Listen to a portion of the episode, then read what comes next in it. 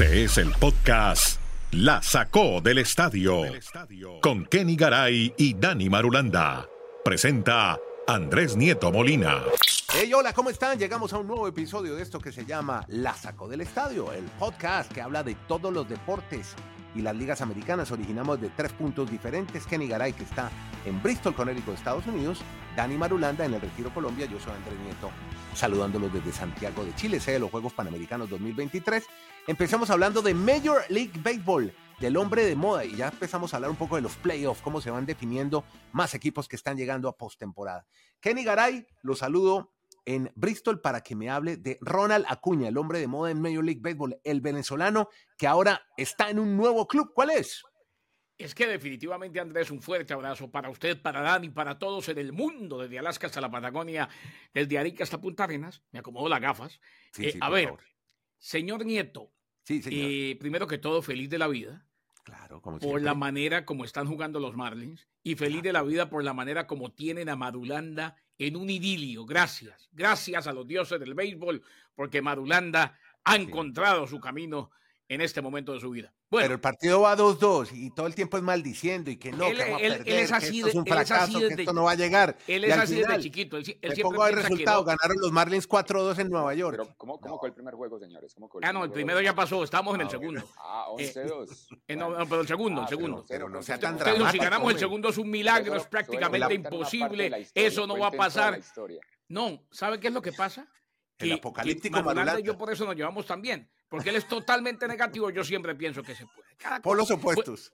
Por eso se atraen. Por eso, exacto, lo mismo, lo mismo me pasa aquí con la doña, con doña Cheche. 31 años yo diciendo que sí y ella que no. Ahí vamos.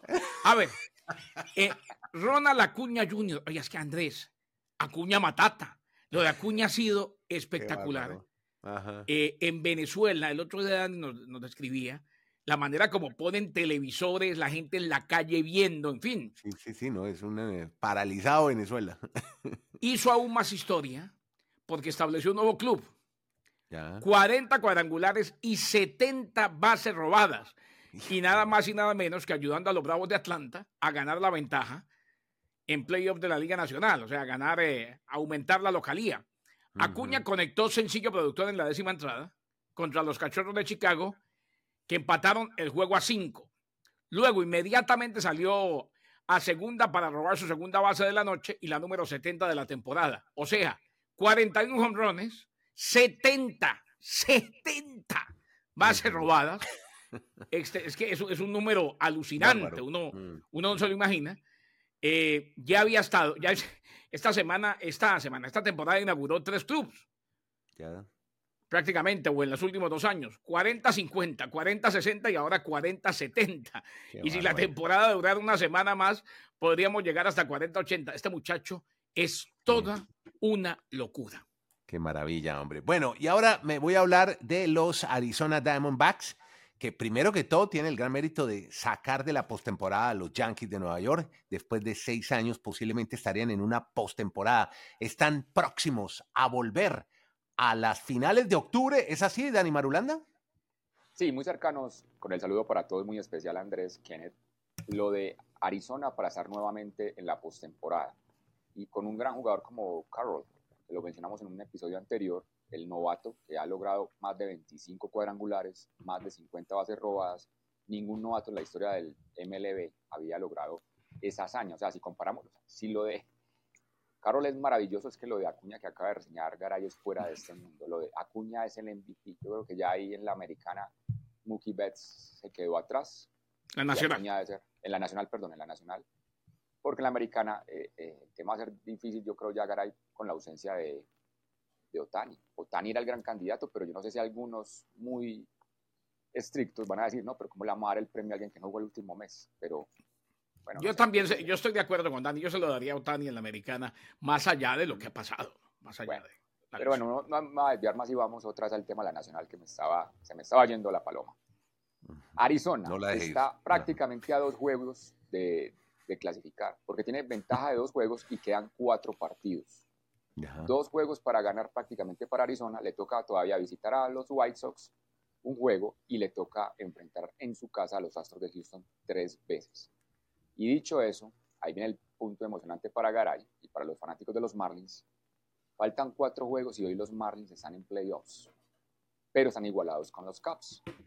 El desempate lo ganan los Marlins porque los Marlins le ganaron cuatro juegos en la temporada y los Cubs solo ganaron dos. En estos cuatro juegos se va a definir cuál de los dos va a clasificar prácticamente porque los rojos están quedando ya relegados. Eso le iba a preguntar, ¿eliminamos a Cincinnati ya? Sí, ¿no? Juego y medio, faltando cuatro. Le tocaría ganar los tres y esperar que Miami y los Cubs pierdan dos. O sea, es un poco ya muy complejo lo de los rojos para clasificar. Numéricamente tiene una opción, pero el tema es Miami y Chicago.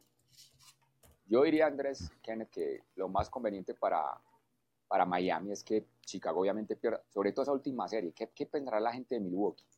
Milwaukee ya está clasificado como número 3. Sabe que va a enfrentar al 6 y ellos van a controlar el destino de cuál sea el 6. Si Chicago o Miami. Como es un duelo divisional, yo no sé si Milwaukee está tan entusiasmado de enfrentarse nuevamente 48 horas después al equipo de los Cubs. Señor Madulanda, así como usted reconoce cuando se equivoca y yo reconozco cuando usted tiene razón, hombre, queda claro una cosa, Dani. Ayer nos quedó claro más que nunca. En playoff nadie regala nada. Los Mets le clavaron 11 a los Marlins y Lindor la sacó del parque también en el segundo juego. Y si se hubieran dejado a los Marlins, les ganan ayer. Duelo divisional, hombre, Milwaukee va a querer eliminar a los cachorros de Chicago. Ahora, los cachorros quieren clasificar. Yo y espero que la boca se me haga chicharrón y que sea antes. Mm. Para mí eso se define el domingo. No, no, no, no, no, no, no. Ah. El último día. Así que Madulanda, mm.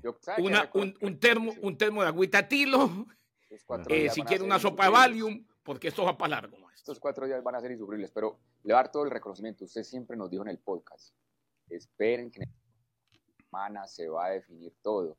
No den por muertos los Marlins y ya. Y ya, y no, ya llegaron, tuvo toda la razón. Ya pase lo que pase, llegaron los Marlins hasta el último fin de semana con una opción. Y hagamos más énfasis. Y récord ganador. Sí, y hagamos, exacto, desde el 2009 los Marlins no tenían un récord ganador en grandes ligas, que eso también hay que celebrarlo para sus fanáticos. Que Andrés, esta mañana cuando abrí el ojito, ¿eh? abriendo el ojito, ah, yo siempre, yo siempre busco a ver qué dicen Nieto y Madulanda, pero tenía un tweet de Madulanda, en mi cuenta de Twitter, todo lo que pone Madulanda me lo resalta. Claro. ¿Eh? Y dijo, se acabó la sufridera de tanto tiempo. Finalmente récord ganador, 20 años sufriendo. ¿eh? Yo levanté los brazos así de la emoción. 14 años sin que tuviesen una, una temporada ganadora. Y el último detalle, es tan complejo lo de los duelos divisionales que mírenlo los Yankees, Andrés. Los Yankees que ya no iban para ningún lado, se le están atravesando a los Blue Jays de Toronto. Le ganaron la serie en Toronto y ahora Toronto entra también complicado la última semana. No está, no está totalmente definido su paso a postemporada. Sí, pero si Seattle está a juego y medio, o sea que no creo. No creo que, no, usted que Canadá no, Canadá no tendrá representante postemporada. No, sí, lo puede no, en ese momento lo tiene, pero si se le cae este fin de semana y Seattle gana, Seattle tiene un duelo de cuatro juegos con Texas. A propósito, ¿qué serie esa de, de Astros y de Marineros? Se iban que se iban a pegar, Nieto. Astros y Marineros. Bueno, hablemos justamente de eso, Marulanda, porque ampliaron la ventaja a los Astros por el comodín y le ganaron al final a Seattle. Era una serie clave, Andrés. El que ganara esa serie iba a tener mucha posibilidad de, avanzar a la postemporada. La ha ganado los Astros. Lo que pasa es que hay un detalle en el juego. Keneris, que es un pitcher de los Astros, poncha a Julio Rodríguez, a la gran figura de Seattle. Se queda mirándolo, se le va de frente y empieza a decirle frases como, como a gozárselo de por qué lo había ponchado. Got him on three pitches. Ran to splitter in on him. Julio strikes out. Neris strikes out the side, and he strands Crawford. Watch out now. Here comes Neris talking to Julio, and everybody's emptied out.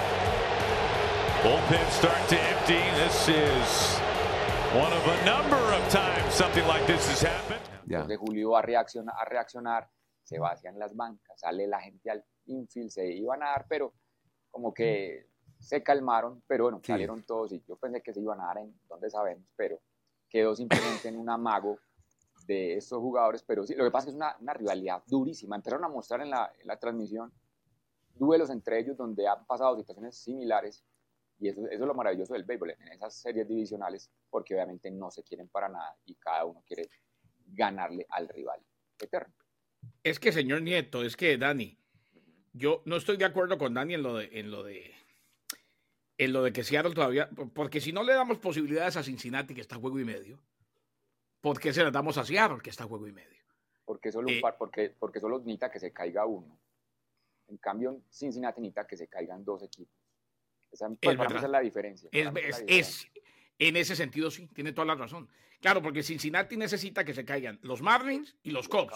Sí. Mientras que Seattle, tiene razón Madulanda, solamente necesita que se caiga Houston, a no ser, sí, solamente, eh, porque Toronto está medio juego por encima, sí, lo complican los Yankees, Sí. pero muy seguramente uno de los dos eh, puestos de comodín será para Toronto-Houston.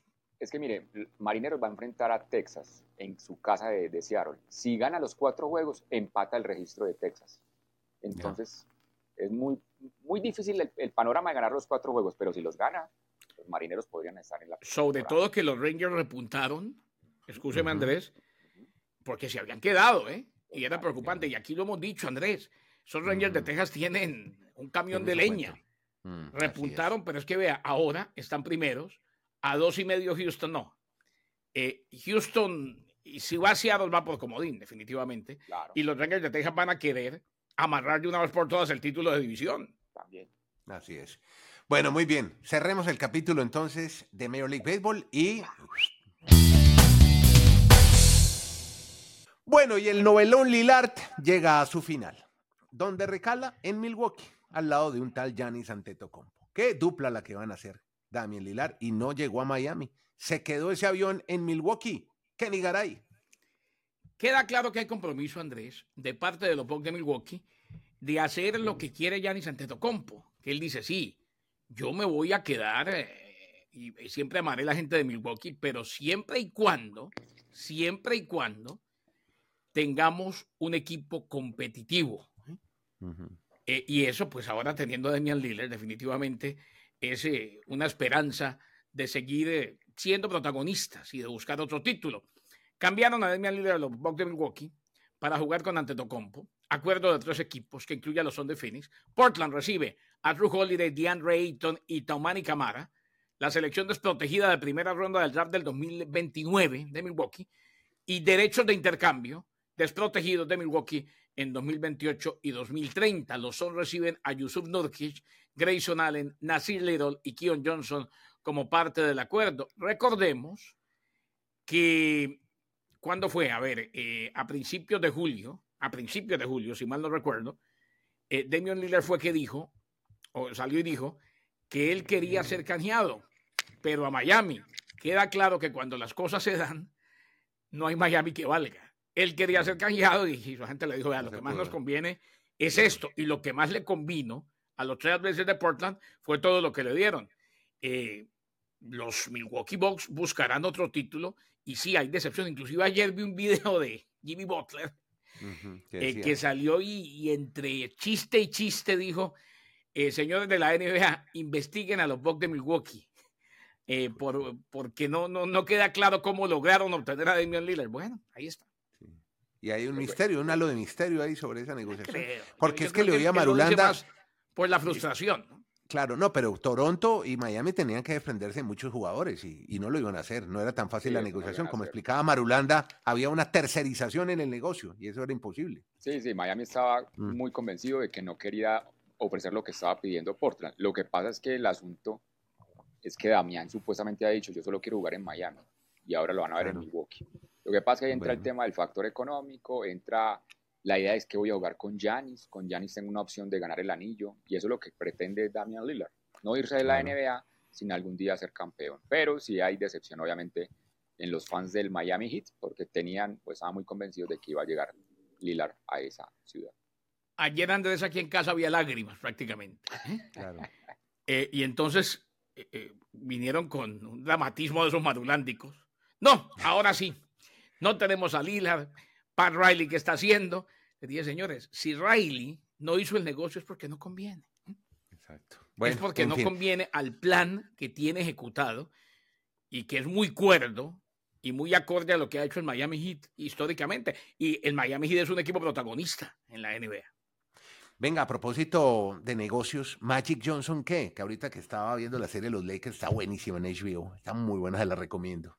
Donde se sí está buena, sí está mejor que la de los quarterbacks de Muy buena, muy buena. Toda la interna de cómo se formó ese equipazo que peleó en los ochentas con los Celtics Boston. No, la, que- no, diga la, la diga rivalidad Larry Bird, diga la Magic Johnson. no, diga la realidad. Aquí, pues, a Nieto le encanta la NBA.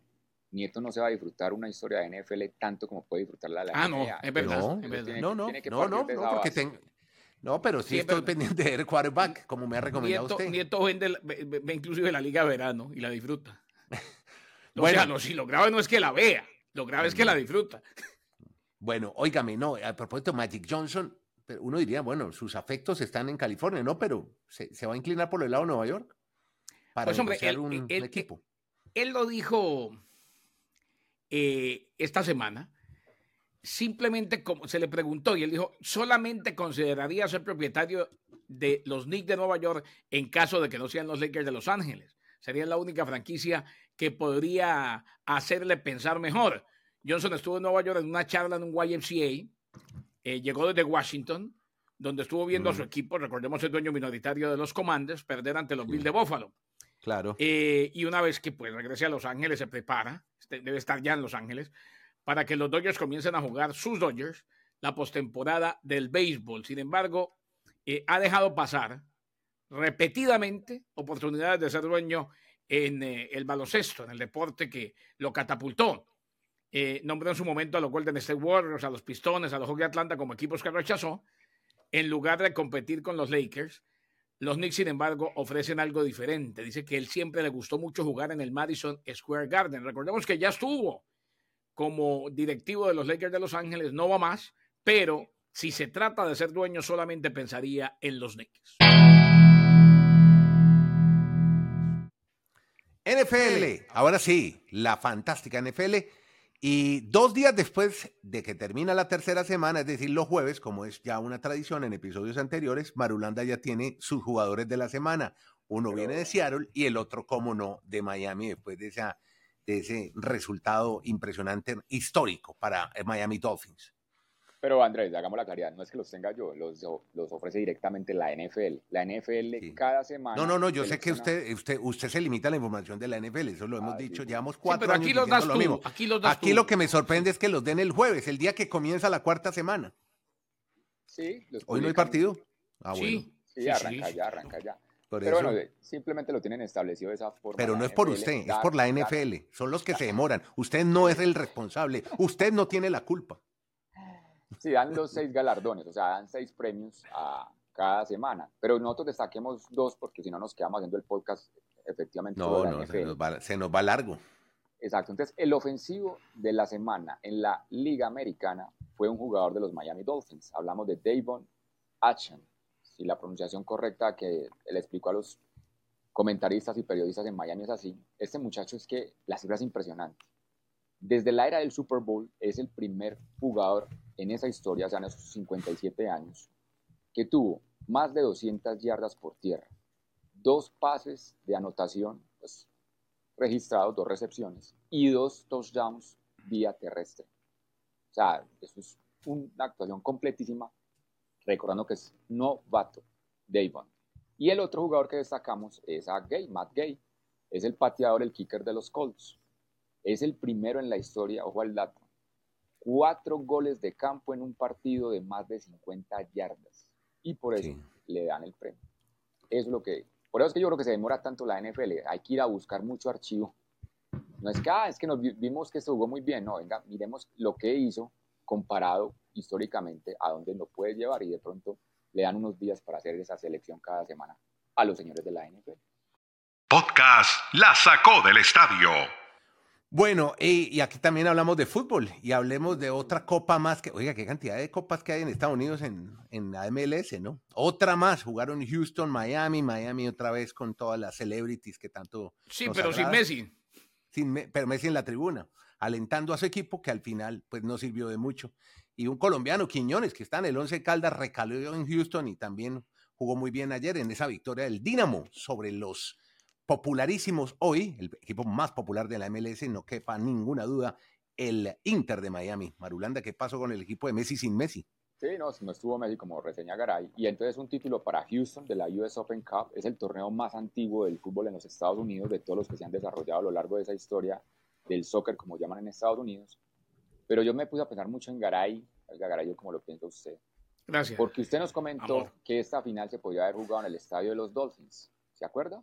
Sí, sí, sí, sí. Eh, eso mismo pensé esta mañana. O sea, tanto que dijo eh, José Más, eh, Jorge Más, Jorge Más, Jorge Más, eh, el, socio de Beckham, que si se daba la final, hombre, con, si Houston, porque la única forma era que ganara Houston, y, la tenían ellos en la Florida, pues que iba a ser en el estadio de los Dolphins.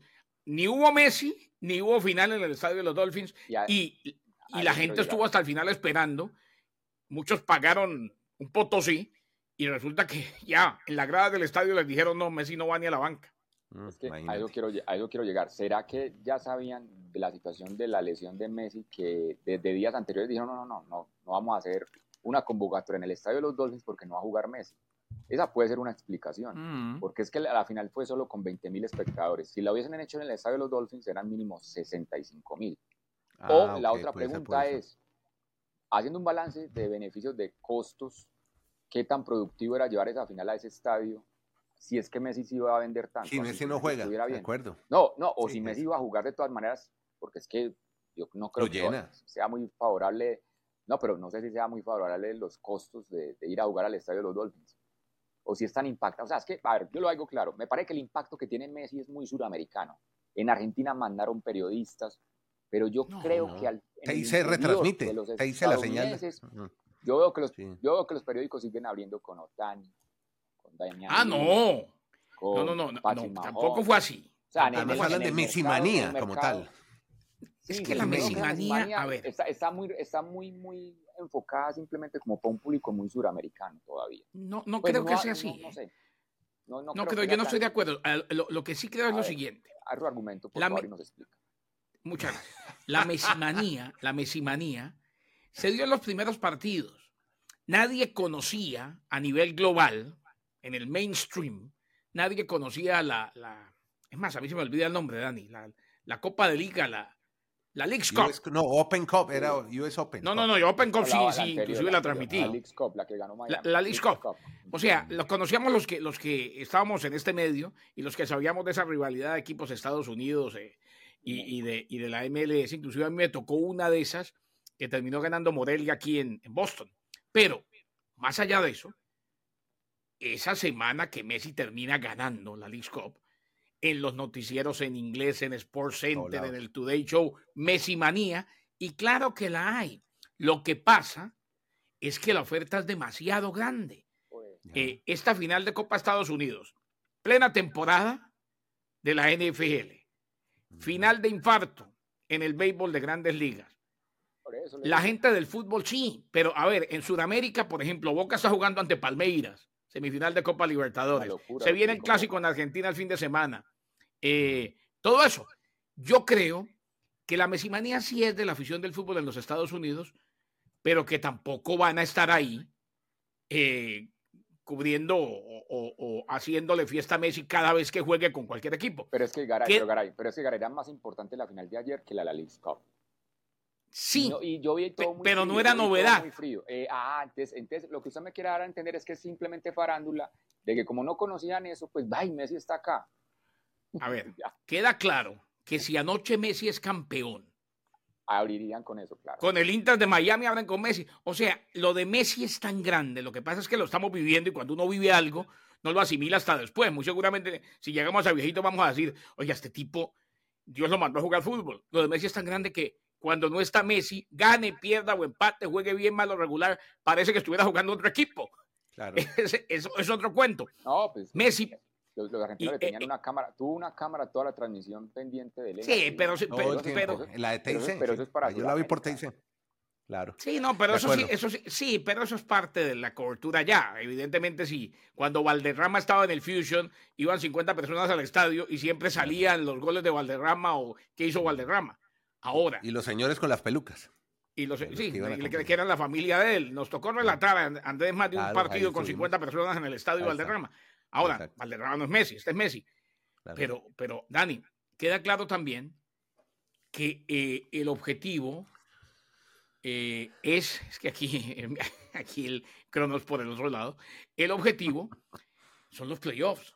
O sea, este equipo quiere meterse a los playoffs y este fin de semana juega ante Nueva York. Y ahí muy seguramente va a estar Messi. Por eso ayer dijo el Tata Martino que era imprudente que jugara. Yo creo que sabían que no iba a jugar. Y al final le preguntaron, él dijo, no, mejor descansa un poco más porque cuando se siente a la edad de él ya una sobrecarga muscular, si se llega a forzar un poco, viene la lesión. Claro. Bueno, muchachos, oiga, y ayer que Copa Libertadores comenzó y la Suramericana, Liga de Quito, muy bien, hombre. Le ha ganado a Defensa y Justicia la primera parte de la semifinal, Copa Suramericana, y en la Libertadores, partidazo en Maracaná. Partido muy, muy disputado entre Fluminense, que no se vio tan bien, lo, no lo vi tan potente como en ediciones anteriores ante Internacional de Porto Alegre. Se quedó, se quedó Sí, con 10 per- jugadores, pierde un jugador. Sí, un jugador con un equipo con antes, 10. antes me parece Bueno, resultaron, sacaron un resultado muy valioso después de estar con 10. Sí. Así No, al final Cano, no, al final local. celebraron el empate. Cano Celebró todo el mundo en. Sí, claro, Claro, ahora se van ¿Qué a... tal Cano? Ah. Cracazo, pues dos goles, los dos goles de Flu. Bueno, muy bien, ahí ¿Cuándo está. lo vamos a llamar a la selección Colombia? ¿Cuándo lo no, vamos a naturalizar? Bueno, em- y empiece usted la convocatoria, hágale el activismo a Germán Ezequiel. No. que Borré sí es. Chao. No, no, pero ahí No, está, yo- tenemos a señor Nieto, Tenemos a yo- John Durán. Yo, yo Tenemos a John activismo Durán hago y a por Nieto Zapata se está Molina. recuperando. Yo activismo Igual. hago por Nieto Molina, por Madulanda en Colombia, que hagan lo que se les da la gana. Igual siempre hicieron lo que se les dio la gana. Bueno, eh, estamos hablando de Copa Libertadores y estaremos en episodios entrantes hablando cómo le fue a Boca Juniors, que tendrá su juego con Palmeiras. Por ahora, con Kenny Garay, que está en Bristol, ahí lo ven, de rojo, lo ven para los que están en el canal de YouTube. Esto se puede escuchar en todas las plataformas de podcast, en nuestras radios que nos retransmiten, muchas saludes radios en Nueva York y en Miami, lo mismo que Dani Marulanda, que está en la ciudad del Retiro, Colombia, Nieto Molina desde Santiago de Chile, que el 20 de octubre celebra sus Juegos Panamericanos. Usted muchas gracias por estar aquí en este podcast. Podcast La Sacó del Estadio